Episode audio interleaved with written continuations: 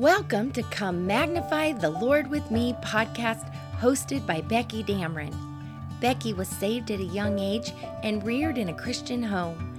At an early age, she sought for a special relationship, Jesus Christ. As her love for Jesus grew, so did her love for His Word. Becky has enjoyed leading ladies' Bible studies, speaking at ladies' conferences, and sharing the gospel with anyone willing to listen. We hope you have your Bible and are ready to dive into studying God's amazing book. In our last podcast, we were talking about how the devil sows seeds of doubt in our mind.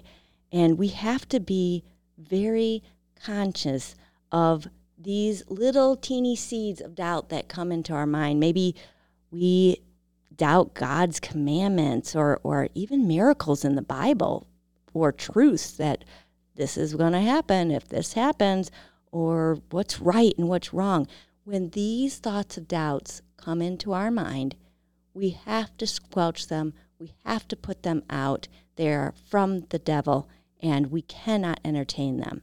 But before we think about Eve and her allowing these doubts to come into her mind, I want to look at verse 2 and I want to speculate something. Why doesn't verse 2 start with, and the woman said to Adam, Why is this snake talking to us? Why does she enter into a conversation with a serpent? I know things were new in the world, but I don't think there was talking animals in the garden. I know that the devil came and entered into the snake and was talking to her. Why did she keep this conversation going? I don't understand. But of course, Balaam talked back to his donkey too. I guess maybe her curiosity got the best of her. Like, wow, a snake is talking. I guess let's have a conversation. But we see she does have a conversation, and she says to the woman, or I'm sorry, she said unto the serpent, We may eat of the fruit of the trees of the garden, but of the fruit of the tree which is in the midst of the garden, God has said, Ye shall not eat of it, neither shall ye touch it, lest ye die. Now, some people get upset about her adding, Neither shall ye touch it. I don't think it's the end of the world that she said it. I think it could be that it was a wrong heart, and we'll go through some ideas. We don't know. God did not reprimand her for saying that. But I think of it at her as saying, Hey, we're not going to meddle with that tree. We're not going to even go by there. God said, Don't touch it or don't eat of the fruit. We're not going to even touch it. I don't know. I, I think of it this way if you have a child, I know I have four children, and each of them I tried to teach the dangers of fire. And let's say you had a big Yankee candle in a big jar, and there was a flame coming out the top, and you were teaching your child, don't touch. That flame is hot. You burn yourself hot, hot, hot. Don't touch the the flame, the flame will burn, and you're trying to teach them. And then you go and do things, and another child comes in the room, and your child says to them, Don't touch that jar. Well, I don't think we'd be very upset that the child said, Don't touch the jar when you're saying, Don't saying, Don't touch the flame. I don't, that's how I look at it. Like God said, Don't eat of the fruit. We're not even going to go by it. But on the other hand, some people do believe that Eve was beginning to think that God's rules were more of a burden and maybe too strict. So she added that. That is possible. There, there could be that thought, and I could see that being a problem. But we know there's not sin in the world yet. She did not sin. There is not sin yet. The sin happened when she took the fruit. So I don't think that there was sin there. She had her flesh. Flesh is capable of doing a lot. You know, the other others believe that Adam was the one that told her and gave her the instructions about the tree. And so Adam told her, don't touch it, don't go by it. So there could be, this is all speculation, but we don't know for sure, but she did add that. But the one thing I want to talk about at the end of what she said, she says, Lest ye die. Now, God had said, Ye shall surely die. He was very firm on it. That lest is putting a question mark there. I believe that the devil was already starting to win the battle of doubt. Remember, he says, Hath God said, You shall not eat of every tree of the garden? He's creating a question and it's starting to build. And so then she's maybe just not sure exactly about what God has said. And so he's starting to gain some ground in that area. And that was that's his goal always to just little by little gain ground in our lives. But then in verse 4, it says, And the serpent said unto the woman, Ye shall not surely die. This is a blatant lie, and it's a lie the devil tells all of us, and we believe him. It's so sad. I believe him, you believe him, our young people believe him. It's so sad. We really don't believe that it's that sin is going to be judged as bad as it, what it will be, or we wouldn't sin. Because as Christians, we know Christ died for this, that sin. It was so horrible. Christ died for it, but we just look at it as lightly. You know, look lightly on it. We don't look at it as so such a big deal. Uh, it's sad to see that in other people's lives too. When you're frustrated, what you're saying, don't you see where where you're heading?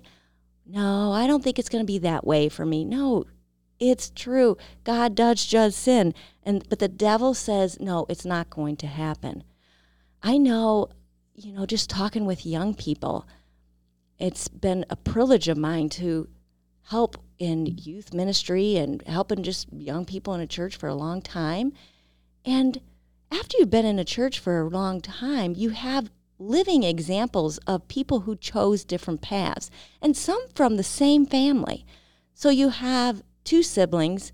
One chose to follow God when they didn't feel like it, when it was hard, when it was tough. They stuck it out, they submitted to God, and they have a beautiful, wonderful life. Not a life without problems, but a beautiful, wonderful life.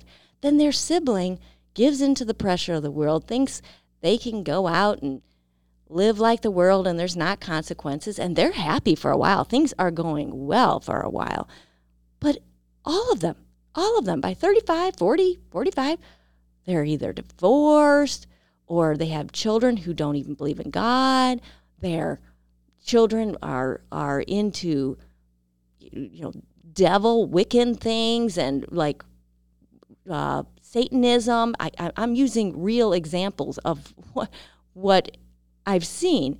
So you have, on the one hand, you have this beautiful family. On the other hand, oh, on that hand, there's even death, like suicide, death, you know, as far as not just, oh, a car accident, you know, and God took the child, took somebody home. No, this is suicide or overdosing on drugs. And yet you'll still have young people say, well, I'm still going to be a Christian. I'm not giving up on being a Christian, but I just don't think that all of God's commands are applicable today. Like, I don't think we really have to follow all of them. And I think you're too strict and really rock and roll music is not of the devil. And oh, girls can dress with hardly any clothes on and, and, and still be a Christian and love God. And oh, and yet, really, that living together and all that. That's that's just the way that we want to know that we're the right one for each other. But we're still Christians. We still love God. I, I know some who are sodomites and they say, Well, we're Christians. We love God. Well, if they're Christians and they love God, they are not going to partake in that sin. That's straight against God's commandment and you know living together and adultery but for some reason young people don't believe this uh, truth of God's word that you will be punished for sin and the, the, serpent lies to them as he lies to this woman that ye shall not surely die it's not going to be that bad for you and so they like the young man void of understanding in the book of Proverbs, they just go right on that path. And what does the Bible say? They're like ox being led to the slaughter. It's so hard to see.